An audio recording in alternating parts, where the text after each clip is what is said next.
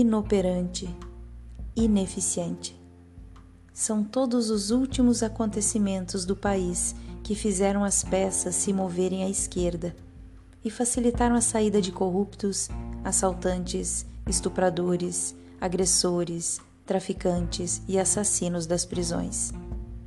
Parece até capítulo de filme, onde o diretor coloca o público agarrado nas poltronas, porque sabe que será a cena final e logo vamos descobrir se o mal vencerá o bem nessa versão.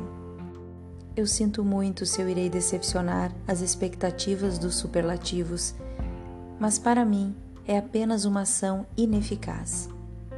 Estamos vendo um verdadeiro fracasso histórico que entrará para os livros de história e contará para as novas gerações, aquelas muito mais evoluídas moral e espiritualmente do que nós, que havia um grupo de pessoas que estavam certas lá pelos meados de 2020 Todas essas manobras para soltar Lula, desmoralizar o juiz, rasgar a justiça ao meio e afrontar todos os brasileiros que foram ensinados que não se deve roubar e matar, só demonstra aquilo que a direita sempre denunciou.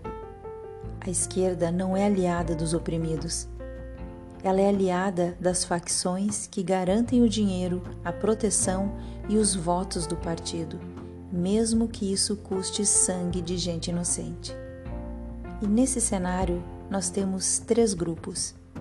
O primeiro grupo contempla a maioria da sociedade, que já compreendeu essa relação dos candidatos do PT com o crime e hoje percebe o porquê perderam seus filhos, seus conhecidos, seus amigos para a droga e para os bandidos. E essa revolta gera consequências, e a menor delas é o ato de nunca mais votar na esquerda. O segundo grupo são os que ainda tinham certa dúvida sobre a irmandade entre o PT e o crime, mas que agora começam a perceber que de fato é uma coisa só. Um depende do outro e há acordos de colaboração mútua. E o terceiro grupo são os lulistas fervorosos. Entre esses, há alguns que ainda mantêm um fio de consciência com o mundo real e começam até a ficar desconfortáveis em criticar assaltos, corrupção, estupros, violência doméstica, filhos viciados ou amigos assassinados, porque eles estariam repetindo o discurso da direita sobre eles mesmos. Para esses é só desconforto mesmo, porque eles continuam votando na esquerda, mas serão duramente criticados no futuro e talvez até estudados pela psicanálise do século 30 por algum motivo de transtorno que os fazem defender o algoz, os tendo como aliados sobre uma mesma bandeira política. Para eles, basta vestir a mesma camiseta e o indivíduo vira um irmão.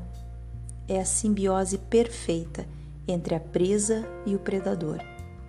Mas, seja como for, não foi uma estratégia eficiente para voltar ao poder. Coloquem a mão na consciência e pensem. Toda essa movimentação só empurrou as peças políticas à esquerda. Mas e a população?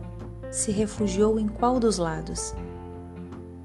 Quais os nomes que o povo clama para salvá-los dos bandidos que foram soltos?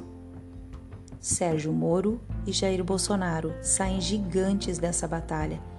E não esperem que eles comprem, nesse momento, a briga contra o STF para evitar o desencarceramento isso também seria ineficiente. Cada jogada tem um tempo e a direita está atraindo pessoas como um buraco negro no espaço. Quanto mais a sociedade convulsiona pelas mãos da esquerda, mais a direita ganha adeptos. Não é a cena final de um filme. Foi só uma última tentativa desesperada do sistema de soltar o seu líder e colocá-lo no poder para que ele garanta o dinheiro que já está escasso. Eles estão sentindo falta do dinheiro que antes caía em maços ou em malas. Mas toda jogada tem um risco e eles pagaram para ver. Só que nem Lula imaginava que seria tão mal recebido como foi. E deve ser desesperador para ele perceber que perdeu o poder de submeter o povo a seus caprichos de homem que bebe cachaça e deixa vazar alguns pingos de urina na calça. Resta para a esquerda tumultuar e promover o caos. Mas quanto maior o caos, mais as pessoas clamam por Bolsonaro e Moro. Quer estratégia mais desastrosa do que essa? Eu sou Raquel Brunheira e até a próxima.